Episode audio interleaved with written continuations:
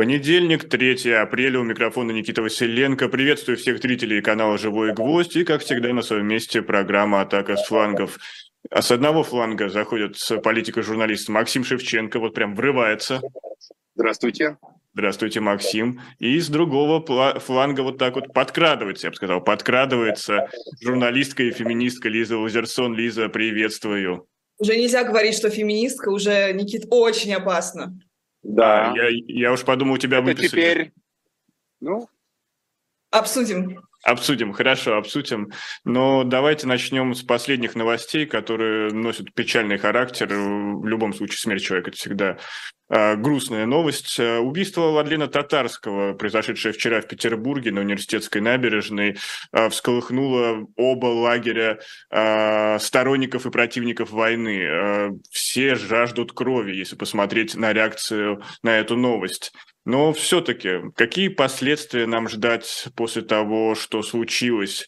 И не кажется ли вам, что вот та агрессия, которая сейчас выплеснулась хотя бы в социальных сетях, это еще один шажочек, маленький шажочек к потенциальной гражданской войне? Максим, как вы считаете? Агрессия в социальных сетях – это управляемая вещь. Она как выплеснется, так если щелкнут кнопочкой, то она так и прекратит выплескиваться, поверьте. А то, что война шла с 2014 года, и Владлен, он же Максим, бывший гражданин Украины, житель Макеевки, урожденный, был участником этой войны, так это проблема тех, кто не замечал этого 8 лет. Понимаете, что она идет, и только сейчас ее увидел. Максим воевал с 2014 года, он же Владлен. И с 2014 года он, сидя в тюрьме, освобожденный восстанием 2014 года, из этой тюрьмы получил оружие в руки, воевал в составе «Востока». И поэтому у него вполне своя тема. Его не надо читать никаким блогером абстрактным или каким-то разжигателем. Он вполне макеевский, донецкий, крутой парень со всеми как бы понятийными и такими пацанскими делами Донбасса, которые там как бы популярны среди по-настоящему таких крутых пацанов. Он прожил жизнь яркую и, как поется в песне Нагана, пацаны уходят на закат. Поэтому я не знаю, что тут, как говорится, лить крокодиловых слез. Друзья, естественно, его сжимают кулаки от ненависти и переживают, а враги, естественно, торжествуют.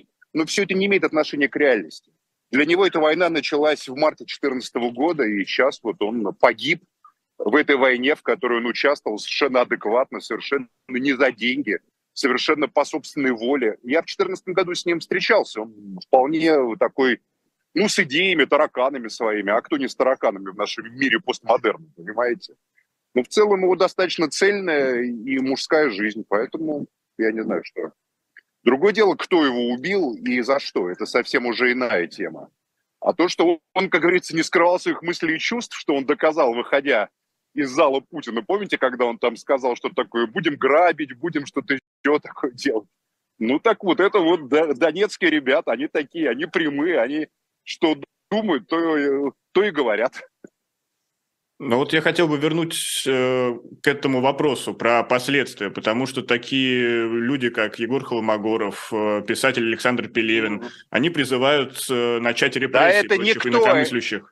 Да это никто, это просто попугаи на ветках, понимаете? Хорошо, но с другой стороны, например, есть Майкл Наки, который считает, что все, кто приходит на такие встречи, фашисты, например. Это Майкл Наки, Егор Холмогоров, они все как бы...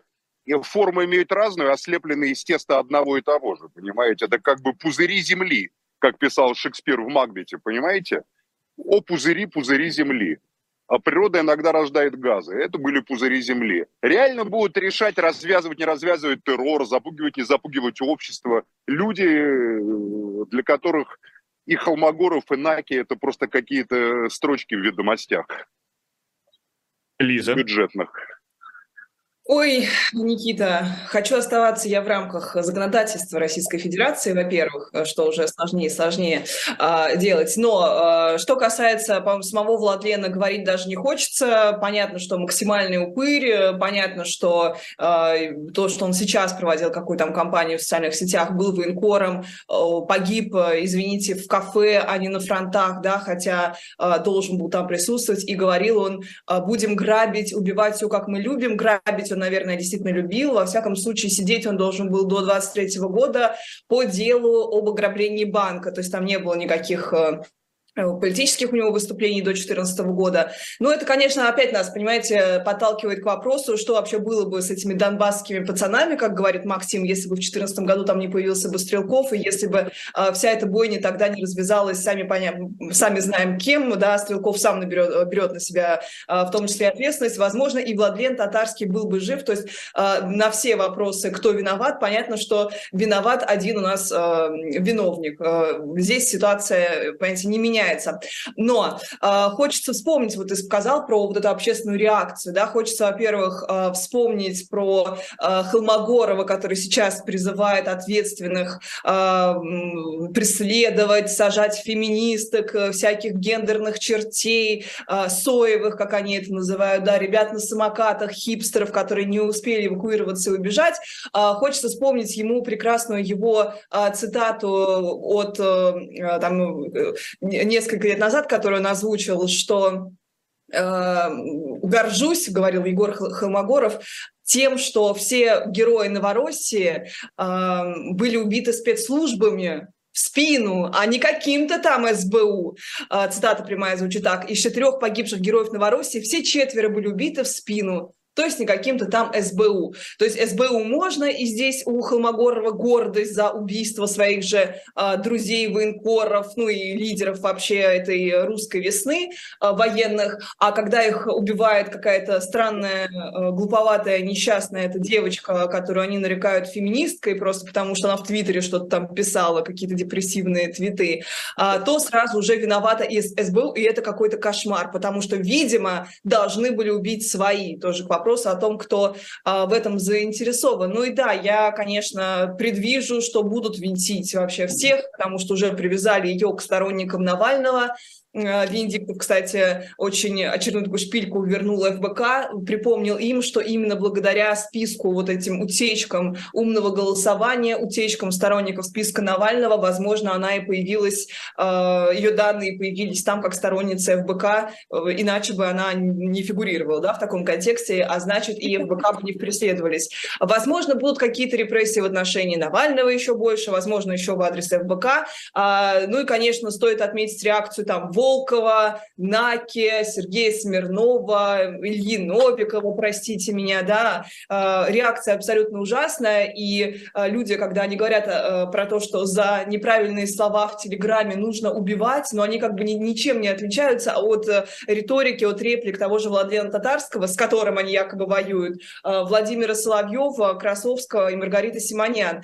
То есть вот это, конечно, печально, что тут соглашусь с Максимом, что вот это воинствующее, да, такая пылающая ненависть, она абсолютно симметрична, и действительно между Майклом Наки, Александром Глебовичем Невзоровым и Холмогоровым вообще уже не вижу разницы, просто это вот две такие армии войны, понятно, что о мире говорить не стоит, мирных жителей уже вообще никто не жалеет. Удивительно, да, был ироничный комментарий Ильи Новикова, мол, с Дугиной вам не понравилось убийство ее тем, что она просто говорила какие-то там речи на ТВ и не имела отношения к военным действиям. А здесь вам не понравилось, что мы мирных жителей задеваем. Ну, не мы, а те, кто это устраивает, мирных жителей задеваем. Вам не угодишь. Ну, вот с таким вот как бы с юмором, с иронией, конечно, такие чудовищные, кровожадные абсолютно слова антигуманные люди пишут. И, извините, я не могу этого понять. И при всем моем абсолютно однозначном отношении к Владлену Татарскому. Вот. И про, Никит, про... то, ну, мне тоже вставить две копеечки-то. Да, Максим, я, во-первых, не понимаю, почему вы считаете, что все началось со Стрелкова, а не с Яроша и правого сектора на Майдане, который открыл огонь, который поджег в Киеве это все. Почему вы позволяете Киеву, как говорится, разрушать украинскую государственность, а донецким ребятам, которых как раз Стрелков подставлял, Захарченко, Ходаковскому, Мозговому, Дремову, которые из Донбасса, они из России приехали. Стрелков-то как раз на него клейма ставить негде. Он как раз сразу заявил, что он офицер ФСБ в запасе. Я уж не знаю, пусть ФСБ дает комментарии по этому поводу. Но там донецкие вообще-то взяли за оружие. Вообще-то Ходаковский, например, был нам на том же самом Майдане в составе Донецкой Альфа антитеррор. И вполне было с другой стороны. Гражданская война началась не со Стрелкова. Это наглая ложь, которую вам хотят как раз в мозги всем вставить. Советская гражданская война в Украине началась со штурма правым сектором. Гражданская война не подразумевает... Война началась со штурма правым сектором, скажем так, ОМОНа, или как он там, Беркут назывался, на Киевском Майдане, с нарушения соглашения, которое подписал Янукович, законный президент Украины, нравится он вам или не нравится, с лидерами оппозиции. Понимаете? Вот с этого началась, а не со Стрелкова. С какими лидерами? Ярошев, с Яценюком, с Тягнибоком и с Кличко в присутствии послов европейских государств. А на следующее утро началась бойня, Лиза. Нравится вам или не нравится, это факт. И только после этого возник, как черт из табакерки, некий офицер ФСБ в запасе, Стрелков. Понимаете? А Донецк стал вооружаться еще до Стрелкова. Я вот в Донецке был в эти дни, и там уже, как говорится, люди без всяких Стрелковых не поняли, почему это в Киеве вдруг, вопреки их воле, кто-то взял и сверг президента, избранного всей Украиной, а не только Киевом. В том числе Донецком, Мариуполем, Одессой, где сожгли людей в Доме профсоюзов. В чем тут Стрелков? В чем вы со Стрелкова все?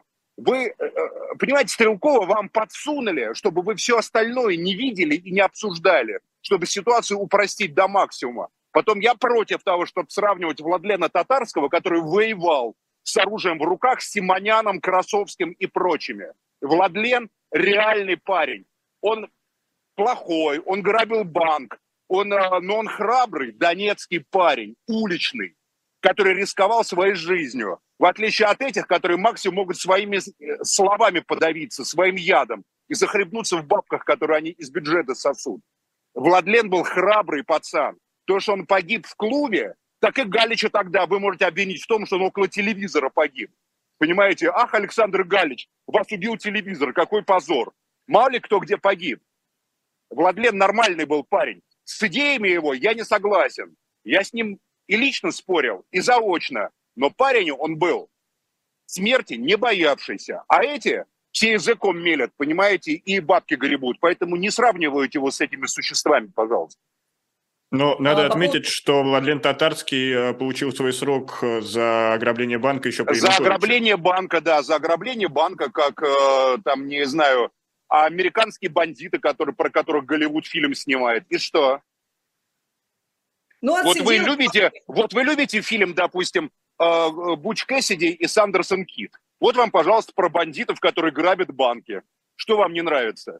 Вы там же смотрите, ах, какой хороший, кто там, Редфорд, да, там и так далее. Ах, какие они красавчики, понимаете, эти бандиты. А вот вам, пожалуйста, вот вам бандит, который грабил банк, а потом ушел в гражданскую войну. Чем не махновская история? Нормально?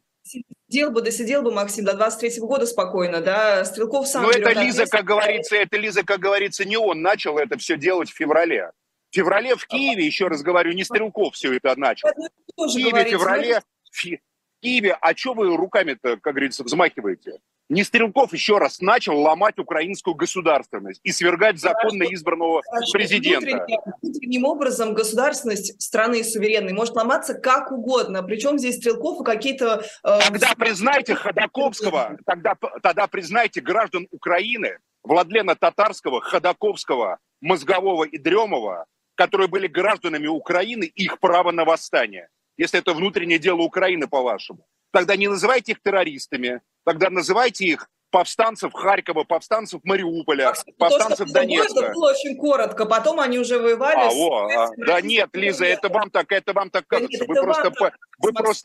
Лиза, я это видел своими глазами просто. Это на моих глазах все было. Хорошо, понимаете? Я познакомился с Дремовым. Я с Дремовым познакомился на улице в Луганске, когда он еще не был известным там командиром этого полка имени Платова. Поэтому я видел, как это все развивалось. Как постепенно вот эти рабочие вооружались. Сначала были без оружия, как украинская армия переходила на сторону ДНР. И как туда Стрелков зашел специально, чтобы Донбасс не эмансипировался, чтобы не Донбасс самостоятельно восстал против Киева, куда сел ставленник Кремля Порошенко, а чтобы, как говорится, это было под контролем Москвы, за русский мир, а не за новую Украину, там, федеральную, региональную и так далее. Максим, вот этот конфликт там был. Вот у вас есть легенда, которую вы рассказываете всегда про 2014 год, что, значит, законного президента сместили, когда с ним лидеры... Почему в этом легенда, Лиза, когда он победил на выборах законно? Ну, потому что люди... Максим, он победил, поверьте, он победил на выборах, которым России и не снилось. России такие выборы, какие были в Украине, на которых... Максим, давайте Лизе дадим закончить мысль. Да, давайте, да. Конкретный эпизод про то, как Тягнибок с Януковичем и с Кличко подписывают якобы от имени оппозиции некую... И с Яценюком некую договоренность. В присутствии послов европейских государств. Дело в том, что их ни Кличко, ни Тягнибок, ни Яценюка, толпа, которая там стояла, и эти кадры присутствуют, вообще не уполномачивала ничего подписывать. Толпа, то есть толпа решила судьбу огромной 40-миллионной страны. Их не уполномачивали, они не лидеры оппозиции, они решили так себе... То есть, Лиза, почему вы толпе в Киеве позволяете определять судьбу Украины, а толпе в Донецке не позволяете? Объясните, чем вас Киев лучше Донецка? Потому что толпа в Донецке состоит из Стрелковых, Максим, а не из граждан Украины, из российских интернетов. Лиза, чего вы бредите? Вы с какого черта вы это говорите вообще? Откуда вы это знаете? Что Стрелковых никакого... Стрелков приперся в Славянск, когда уже в Донецке все было сделано. Только после этого Стрелков специально приехал, чтобы Донецк сам по себе не стал точкой сопротивления Киеву. Вы можете сколько угодно качать вашей красивой головой, Лиза. Давайте будем обращаться к легенде. Легенды распространяете. И вы почему-то, Лиза, считаете, что Киев имеет больше прав, чем Донецк. А я так не считаю. Я не так считаю. Я считаю, что Донецк имел бы права, если бы там не были российские интервенты, Максим. Вот и все. Это все, что... А если бы в Киеве не были польские политики, американские политики, вас они не интересуют. Понимаешь, Квасневский, который ходил по Киеву, и госсекретарь США, который ходил по Киеву. Это, как говорится, ничего. Толпы граждан Польши, толпы граждан европейских стран, толпы граждан США. Есть большая разница в том, когда люди проигрывают, вот страны проигрывают на дипломатической арене, но не могла Россия мягкой силы обеспечить то же самое, что обеспечили западные страны в Киеве. Да, Россия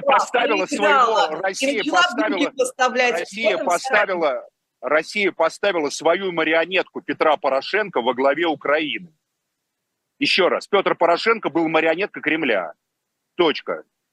Но, задача была, там же есть тезис, что Минские соглашения были для того, чтобы дать возможность Украине подготовиться. То есть Порошенко, получается, действовал в пользу Украины или Запада с этой точки зрения? Нет.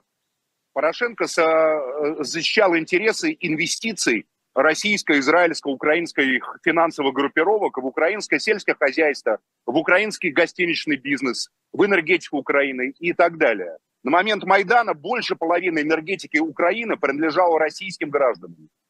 Поэтому, что вы рассказки? Вы вообще не понимаете, что происходит. Вы мыслите, как вот дети, которые смотрят на машину, и вот дети говорят, бибика едет. Вот вы также это описываете, понимаете, примерно?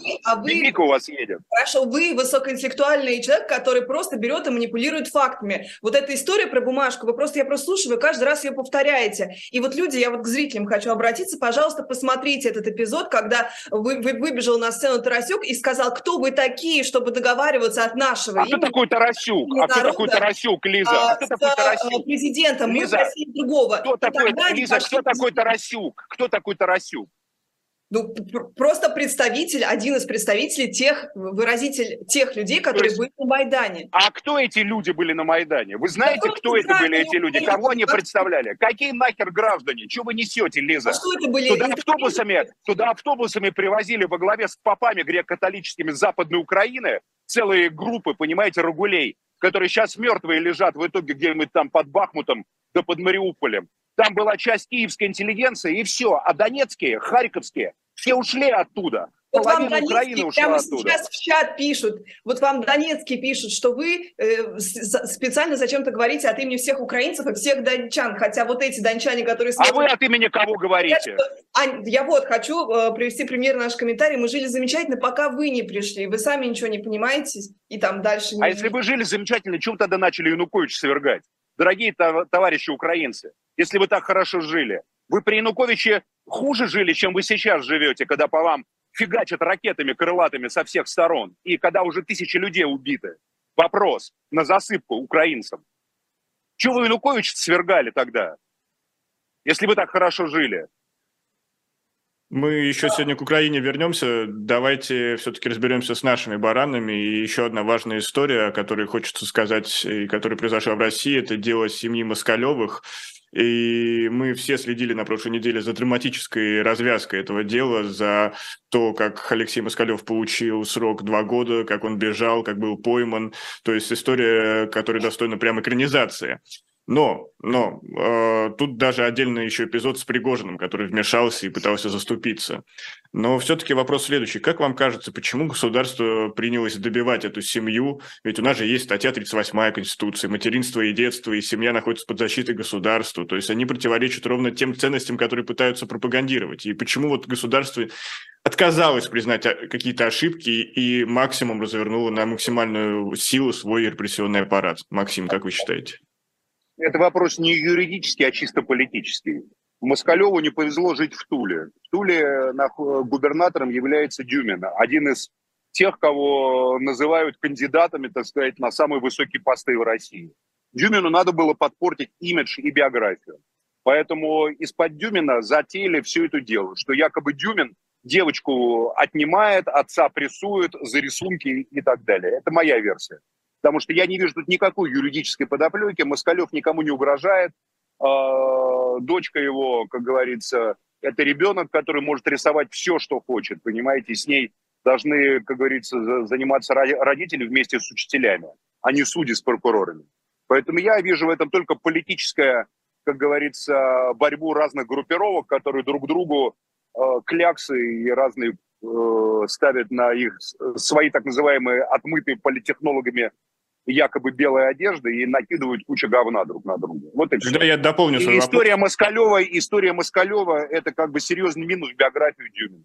Ну вот да, конкретно про Дюмина. Почему он тогда не оказался умнее своих оппонентов и не стал, скажем так, защитником этой семьи и не дал вот разыграть эту карту? Потому что судебные органы не подчиняются формально губернаторам. То есть на месте реально губернаторы, естественно, могут вмешиваться в это дело, если хотят. Но бывают ситуации, когда это все федеральные органы федерального подчинения.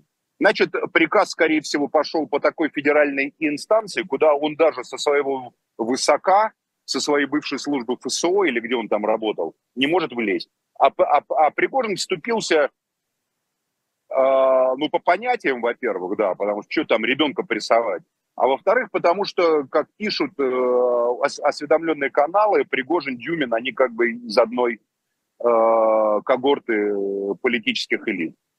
То есть в России закон не работает, в России сейчас работают только понятия. В России законы вообще не работают уже много лет. В России много лет даже понятия не работают на уровне судов. Работает право силы и политтехнологическая целесообразность. Я просто хотел зафиксировать этот момент. Лиза, какой у тебя взгляд на это событие? Я не знаю насчет Дюмина. Я уверена, что это дело решалось на самом высоком уровне. За сутки до того, как, вы знаете, в пятницу вечером объявилась мать Маши Москалёвой, которая, оказывается, спустя несколько месяцев вот этой вот чудовищной истории, да, про девочку, выразила свое желание, готовность ее взять. За сутки до этого вот я обратила на это внимание, и, к сожалению, я не написала свой прогноз. Нина Останина обратилась к губернатору Тамбовской области, не к Дюмину, там, где живет мать, собственно, Маша, со своей там другой семьей, с дочкой, наоборот, от предыдущего брака, она сказала, что вот смотрите, какая у нас бедность, вот человек не может поднять детей, у нее 5 детей, один из которых умер, 2 старших, вот со старшей дочкой она живет, а младшая осталась с предыдущим мужем. Помогите этой женщине, дорогой мой губернатор, помогите, сделайте так, чтобы она стала нормальной матерью, чтобы она смогла взять на воспитание Машу. И это читалось, и я думаю, господи, какие-то политтехнологи придумали разыграть такую карту. Вот был огромный козырь в рукаве, мать Маши, и они его таким образом разыграли. Я уверена, что это дело просто так, без какого-то согласования, но я повторюсь, мне кажется, это абсолютно политтехнологический из АП был ход. Я уверена в том, что, возможно, в каком-то начале просто вступили на уровне региональном, что-то сделали не так, органы опеки сработали не так. Конечно, это мое воображение немножко потрясает, как люди, которые имеют собственные семьи, имеют собственных детей, могли таким образом разлучить отца до побега, когда еще можно было по-другому эту ситуацию обустроить. Для меня это совершенно непонятно. Да, обычные обыватели, они решают чтобы государство должно было там сожрать эту несчастную Машу, ее папу, и начинают там по друг дружке сначала, как это было с учительницей рисования и директором, друг другу докладывать, вызывать полицию. В общем, какая-то жуткая, чудовищная, частная история, которая набирает такой оборот политический, потому что про это начинают писать все, ну, чтобы вы понимали, когда объявилась уже мать Маши, написал об этом и BBC, и Economist, ну, все первые полосы, может быть, не первые полосы, окей, но там это было в топе международных новостей, потому что ситуация действительно абсолютно такая, вот все ругаются все сравнивали про 37-й год, ну, что же, если не это является иллюстрацией вот такого уже рода репрессий, что государство буквально кушает детей. Мне кажется, что это, конечно, задействовала просто вот каких-то самых высоких политтехнологов. И для меня просто удивительно, почему нельзя было раньше спустить эту историю на тормозах, зачем нужно было доводить до какого-то побега.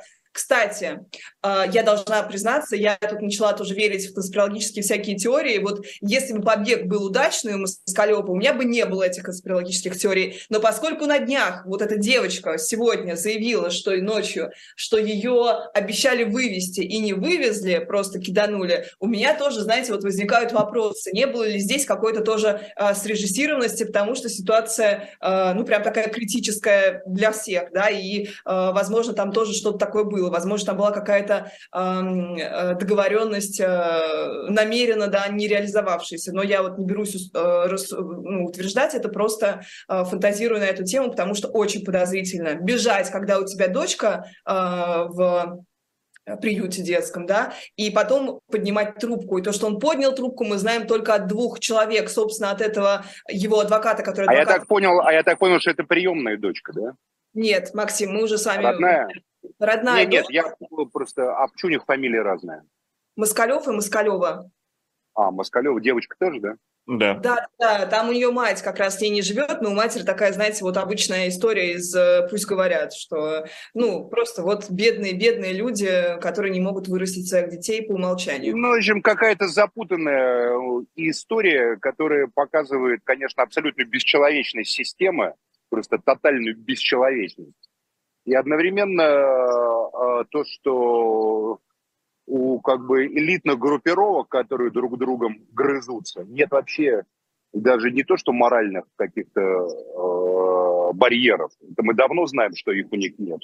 А даже каких-то эхо вот этих моральных, крушения этих моральных барьеров уже не звучит. Давайте на этой ноте сделаем небольшую паузу. Напомню, это «Атака с флангов». Максим Шевченко, Лиза Лазерсон, Никита Василенко. Мы скоро вернемся. Оставайтесь с нами.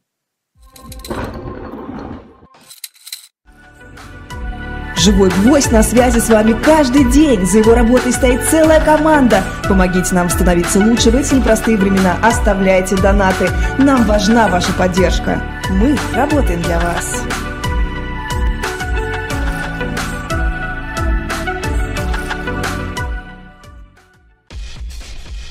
Это значительно лейбористичнее, чем у лейбористов, либеральнее, чем у либералов, коммунистичнее, чем у коммунистов.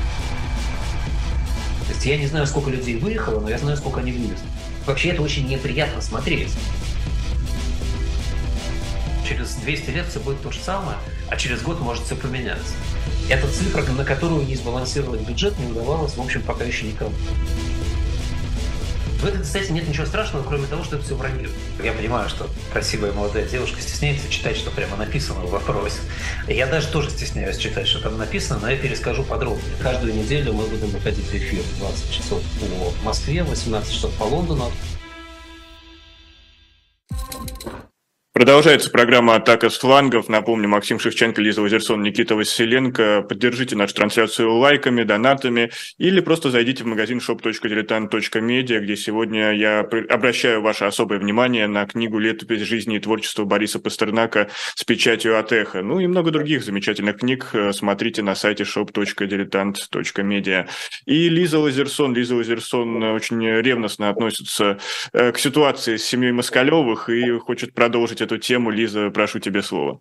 Да, я хотела просто короткое замечание. Вчера, уже позавчера, простите, была новость о том, что отца сестер Хачатурян Михаила посмертно будут судить за длящееся сексуализированное, в том числе, насилие над своими детьми. И вот вам две симметричные истории, которые по-разному почему-то восприняло наше консервативное общество. Вот все консерваторы, которые кричали «руки прочь от семьи», «нет закона о домашнем насилии», «дети должны жить», ну, они почему-то делали вид, как будто бы там есть пункт про изъятие детей, да, что там какая-то ювенальная юстиция будет приходить по этому закону, хотя этого вообще не предполагалось, этого пункта там нет. Но им пугали, что вот будут отнимать детей, и на этом основании буквально, потому что у нас не было закона, не было возможности защитить. Например, сестер Хачатурян, этот отец с ними постоянно проживал, еще там, пользуясь своими связями в полиции, просто вот поражает, да, симметричность этих примеров. И здесь вот такая ситуация, ребенка забирают из семьи, ребенка просто вот насильно, понимаете, разлучают с отцом, с семьей, пускай с мамой, с бабушкой, но вот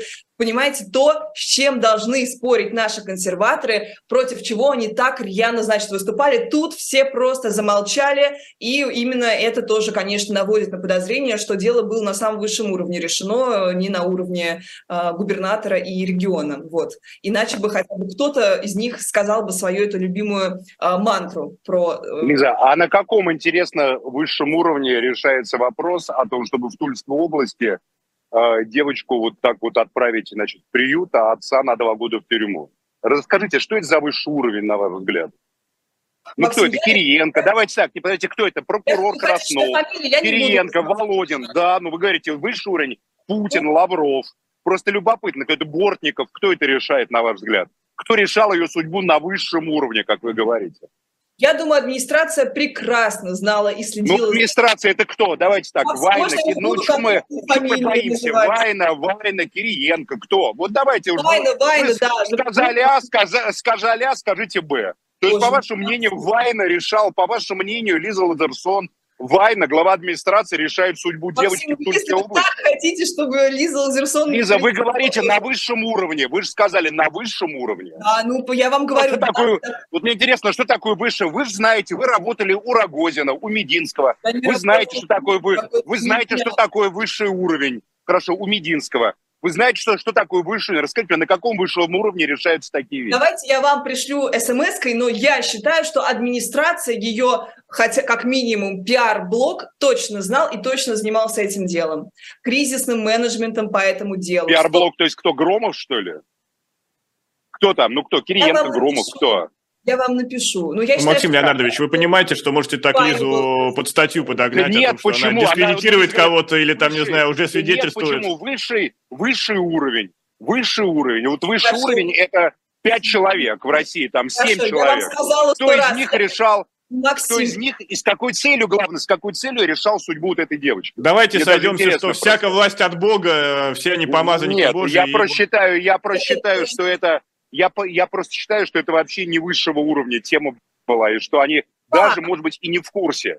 Информационное пространство существует параллельно. Я считаю, что это просто борьба разного... Вот людей второго уровня, на втором уровне, да, это все решается.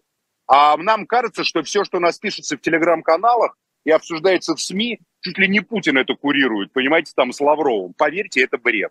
Поверьте, они даже не знают 90% того, что обсуждается в обществе. Эта тема гремела... Наверное, я не знаю. Да, вот она как по этой теме высказывалась, кстати. Я вам сейчас расскажу. Давайте следите за руками, что называется. Смотрите, тема гремит. Да. Тема максимально резонансная. Никому не выгодно продолжать, да, вот, делать вид, что у нас государство настолько ужасное, настолько кровожадное, кушает детей. Они не могут это решить. Потом в какой-то момент, за 2 дня до побега Москалёва, я вам сказала, Нина Останина обратилась параллельно и к Марии Львовой Беловой, и губернатору Тамбовской области. И я подумала, вау, придумали решение. Кто мог придумать такое очевидное и действительно кризисного менеджмента решение, кроме АП? У меня ответ на это нет. Я предполагаю, что, конечно, и Кириенко, и Вайна знают... Депутат от КПРФ Останина, глава комитета по защите там семьи, или как он там называется... Она бы подняла, чтобы пальцы бы не подняла, чтобы написать это письмо, если бы не было решения изначально сверху, я уверена, на эту тему, потому что все очень боялись, никто не высказывался. В течение месяца просто была тишина. Так. Это справедливое замечание. И ну, что? Высший уровень-то что решал? Да, выше, но что, они придумали, они что хотел высший уровень? Выше, какая цель у высшего уровня была в этом деле? Не выглядеть вообще просто идиотами какими-то максимальными. То есть, высший уровень заметал следы? Конечно, я уверена, что началось снизу. Ну, да, Максим, Лиза, я с вами полностью соглашусь. Я считаю, что работа высшего уровня в России – это, скажем так, поправлять, как правило, те разрушения и те идиотические деяния, которые совершают бесконечное число более низших уровней. Этим высший уровень и занимается в основном.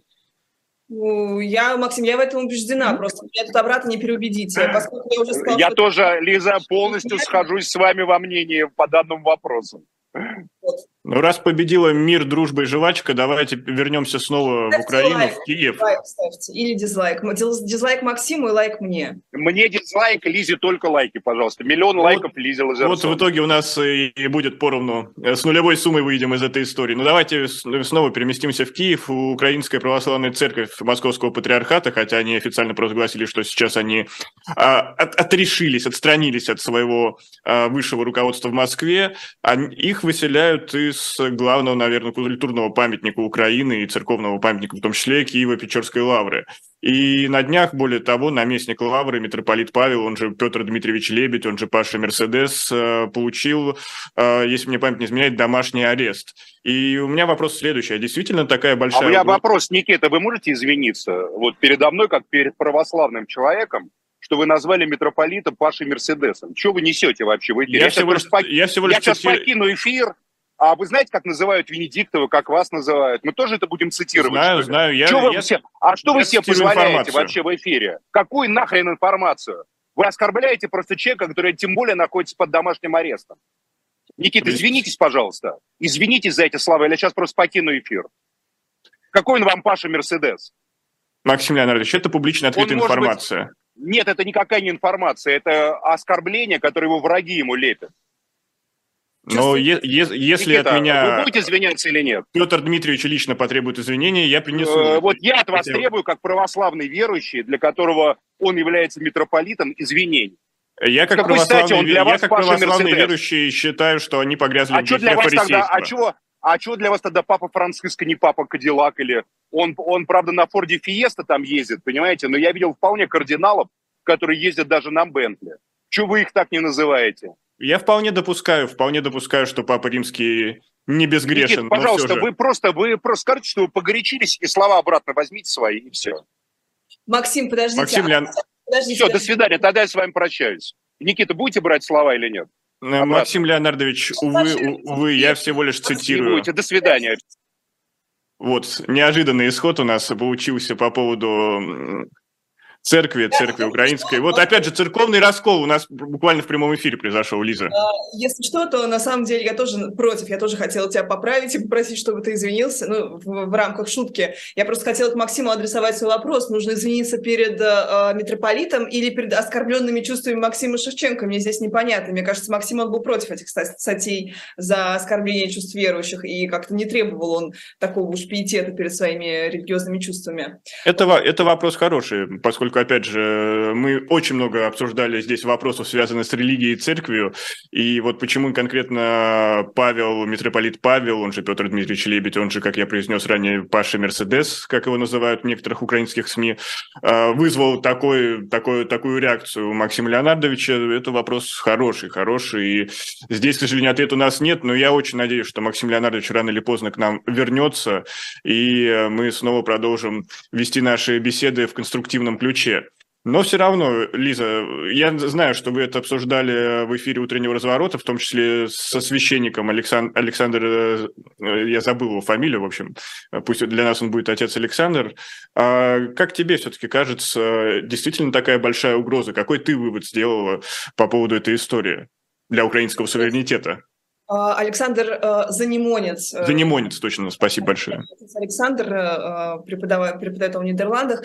Ты знаешь, я на самом деле, у меня это такая триггерящая тема для слушателей, поэтому я как раз хотела бы послушать здесь Максима и сказать, что у меня не будет позиции на эту тему. Я считаю, что все вот эти пугалки про то, что притесняют церковь, про то, что притесняют русский язык, они реализовались, и в этом смысле вот эти все путинские оправдания вторжения стали таким самосбывающимся предсказанием. И теперь можно говорить, вот смотрите, они притесняют церковь. Это первое. И второе, ну, конечно, трагедия, раскол, но это было всегда. И разные церкви существовали всегда в Украине, и в Киеве было там со времен, не знаю, Изяслава по несколько митрополитов, потому что они представляли разные тоже политические силы, да, там один поддерживал одного князя, другой должен был помазать на царство, значит, великого князя, и, в общем, там были какие-то эти тоже политические интриги по этому поводу, но здесь надо сказать, что наш патриарх Кирилл, не будем его называть патриархом Кириллом, хотя это тоже открытая информация, но мы так его называть, конечно, не будем, он очень сильно помог украинской пропаганде в том, что он начал говорить, когда Онуфрий отлучился, да, сам отлучился от патриархата московского, он начал говорить, мол, они просто специально так делают, давайте просто переждем, такова судьба неприглядная церкви, которая вынуждена находиться под оккупацией. И во времена немецкой оккупации тоже приходы и церкви отказывались от московского патриархата,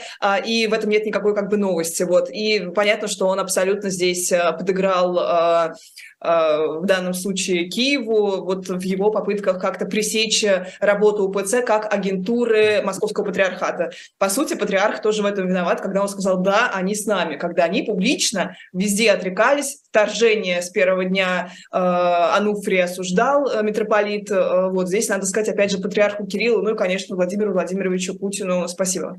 А помнишь, когда отмечали очередной юбилей крещения Руси, это, по-моему, был 2008 год, или 2008, да, конечно, 2008-2018 уже отношения России и Украины не позволяли это делать широкомасштабно, а патриарх Кирилл произнес следующую фразу, что Россия, Украина, Беларусь – это есть Святая Русь.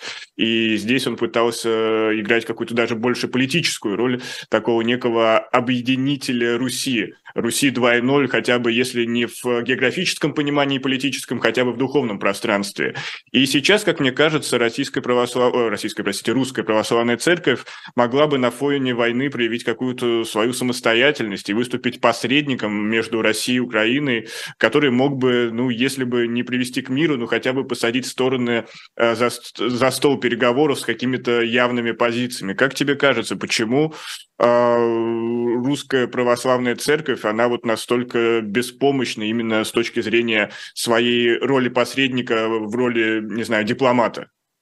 Ну, очевидно, Русская православная церковь не является отдельным независимым институтом. Это просто институт, который полностью зависит от власти, полностью его поддерживает. Кстати, у Андрея Кураева есть книга на эту тему «Византия». Я не буду сейчас перебирать, но она легко гуглится, найдете, где он показывает, что в разные времена церковь почти всегда поддерживала государство. И во времена, не знаю, Сталина, когда церкви были формально, религии были формально преследуемыми и запрещены, и проводились и службы во имя воинов, в поддержку воинов, и были такие послабления в адрес церкви, чтобы она воодушевляла и мотивировала солдат на такой моральный дух, на повышение морального духа. Поэтому в этом нет никакой новости. Проблема просто в том, что от церкви действительно ждали большего, ждали, что патриарх Кирилл, это абсолютно, конечно, было бессмысленно и ни к чему, знаешь, вот безапелляционная абсолютно было, вот, была надежда, потому что раньше не было никаких прецедентов, чтобы патриарх где-то в чем-то пошел против, извините, наших властей.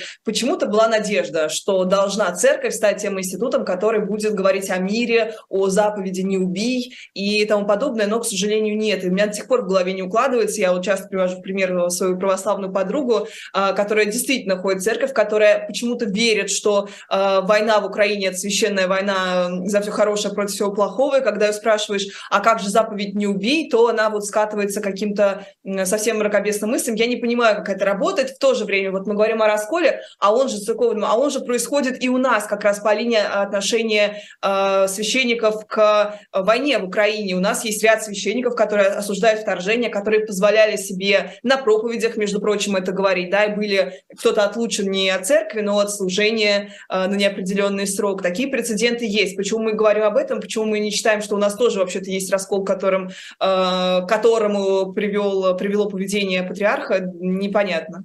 Да, у нас даже есть раскол, который из-за поведения Никиты Василенко в этом эфире буквально произошел 5 минут назад. Но раз уж мы заговорили о церкви, я еще хотел по твоей, скажем так, сфере пройтись.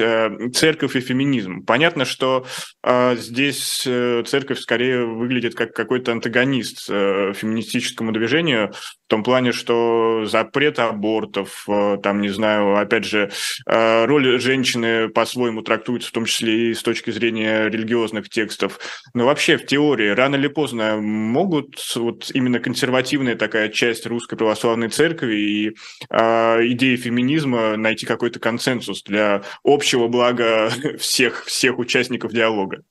Ну, если друг другу не будут люди вмешиваться, если не будет вмешательства в частную жизнь, церковь должна это делать по принципу, ну, то есть канон у нее такой, что она должна контролировать твою нравственность. Но поскольку, как мы уже сказали, церковь институтом отдельным не является, у нас государство заменяет собой вот эту функцию вмешательства в нравственность вдруг, да, с этого года прям это очень активно идет. Ты знаешь, я вообще не думаю, что какое-то, возможно, примирение между церковью и, там, не знаю, какими-то условно-прогрессивными гражданами, просто потому, что у нас государство сейчас занимает вообще обратную позицию. Если бы у нас государство вело себя иначе, церковь бы полностью поддерживала все решения. Аборты разрешены, да, мы осуждаем, но не можем запретить их, потому что юридически они разрешены. Вот была бы такая позиция.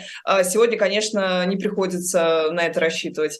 Вот. Что касается вообще отношения феминизма с религиями, а есть разные. Ты знаешь, что есть исламский феминизм. Вот Максиму тоже было бы интересно послушать, жаль, что его нет.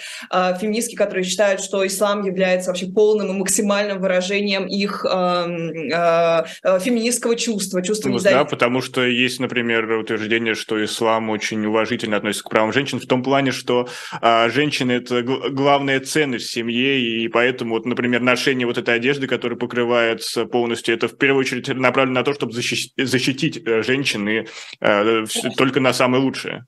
И многие радикальные феминистки, были научные статьи даже на эту тему, многие радикальные феминистки находят некое соприкосновение. То есть если мы рассматриваем феминизм как некий спектр, то радикальные феминистки находятся очень близко к мусульманкам, потому что у них, например, вот это требование отсутствия сексуализации. На эту тему было много мемов в связи, кстати, с Афганистаном, в котором, помнишь, там закрашивали рекламу, сексуализирующую женщин, и многие писали, что вот добились этого феминистки.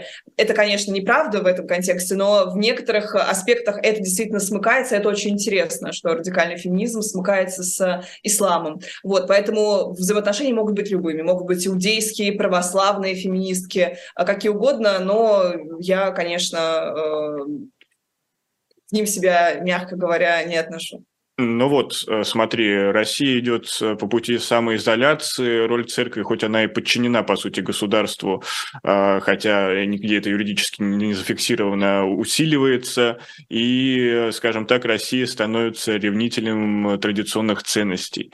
И как тебе кажется, есть ли вероятность того, что феминизм станет, не знаю, там, по мнению Верховного суда, экстремистским движением, и рано или поздно в России начнется преследование?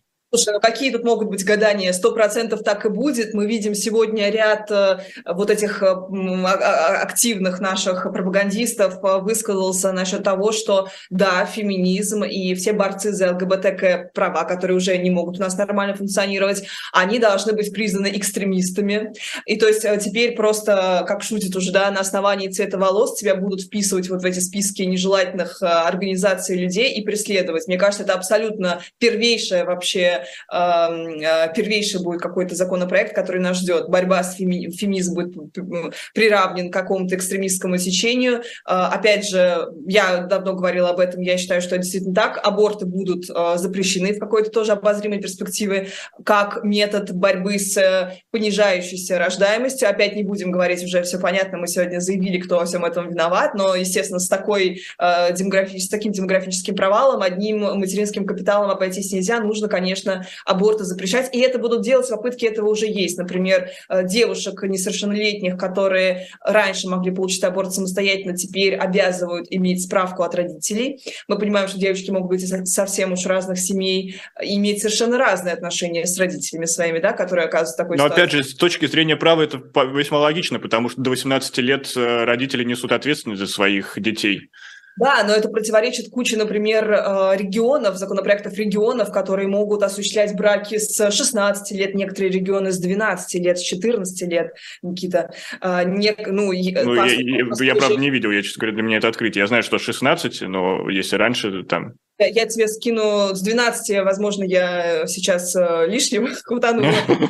Ну да, давай мы все-таки будем осторожнее, а то иначе нас просто запишут в список, не знаю, тех, кто... Смотри, вот только на днях, пару недель назад была новость про женитьбу сына Рамзана Кадырова, так ему 17 лет, формально это сделать нельзя, если только у тебя партнерша не беременна, маловероятно, что чеченская его девушка беременна, и это возможно по решению губернатора, то есть особым распоряжением главы республики в случае с... Но я думаю, у младшего Кадырова с этим проблем нет.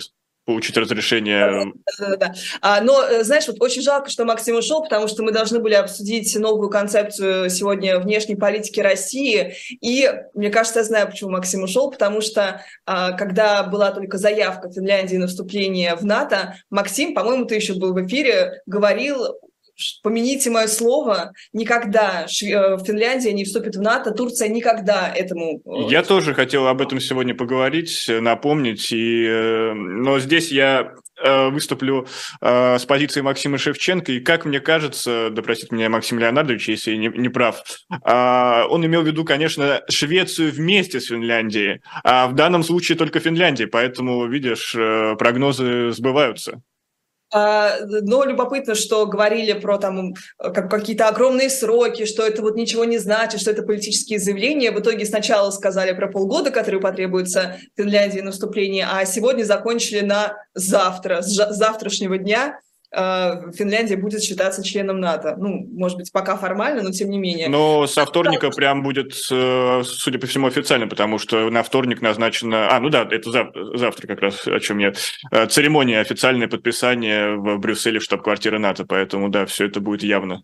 Юлия Григоренко говорила, что Максим говорил про Швецию, а не про Финляндию, и не про Швецию и Финляндию вместе, а именно про Швецию, потому что со Швецией у Турции давний конфликт по поводу того, что она дает пристанище, политическое убежище курдам.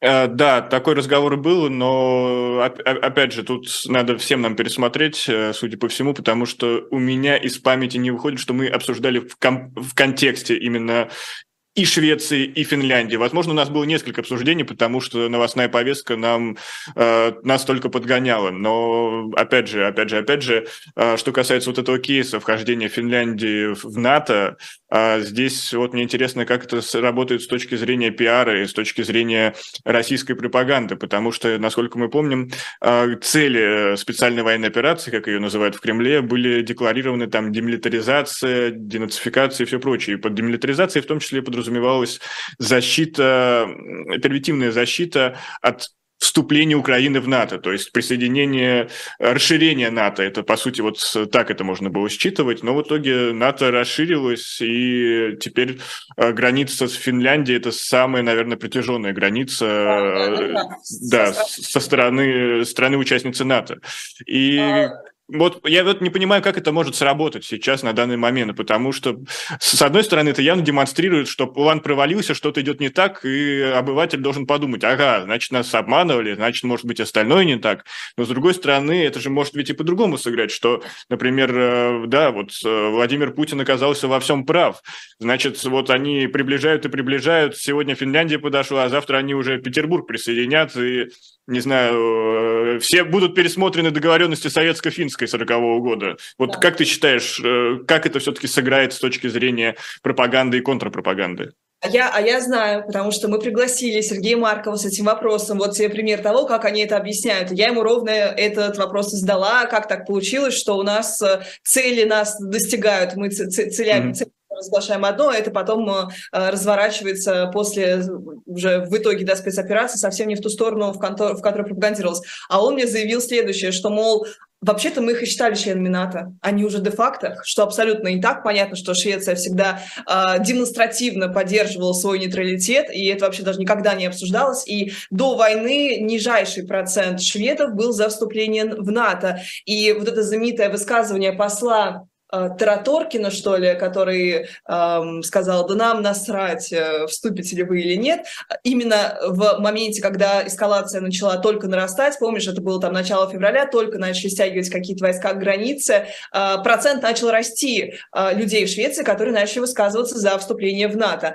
Ну ничего, мне кажется, это в случае, как в случае с УПЦ сейчас говорят, смотрите, они осуществляют гонение на церковь, смотрите, они ненавидят русских, точно так же будут говорить, смотрите, они приближаются, они и правда приближаются к нашим границам, в этом смысле, да, опять же, самосбывающиеся... Ну, раньше-то они не приближались, камон. А мы знали про их планы, и вот сейчас они их реализовали, потому что теперь уже терять нечего. Прям приятно, что мы живем в такой проницательной стране с нашими мудрыми лидерами, которые знают все наперед и... да, вот этого. Никит, вот объясни, а почему ты не извинился? Все спрашивают в чате. Объясни принципиальность, я не понимаю. Мне извиниться просто как... извините, сходить? Мне тоже легко извиниться, но я считаю, что руководство православной церкви погрязло в грехе фарисейства, и, увы, даже если я не считаю, что он Паша Мерседес, возможно, эта точка зрения имеет право на существование. И я выступил только как ретранслятор, поэтому здесь я снимаю с себя ответственность за это оценочное суждение. Конечно, я понимаю, что это сыграло не в пользу нашего эфира, но, надеюсь, мы останемся все-таки на дружелюбной ноте с Максимом Шевченко. И сейчас уже время эфира, к сожалению, подошло к концу, и я вынужден его прекратить. Максим Шевченко, который покинул один из флангов, Лиза Лазерсон и я, Никита Василенко. Оставайтесь с нами и до новых встреч.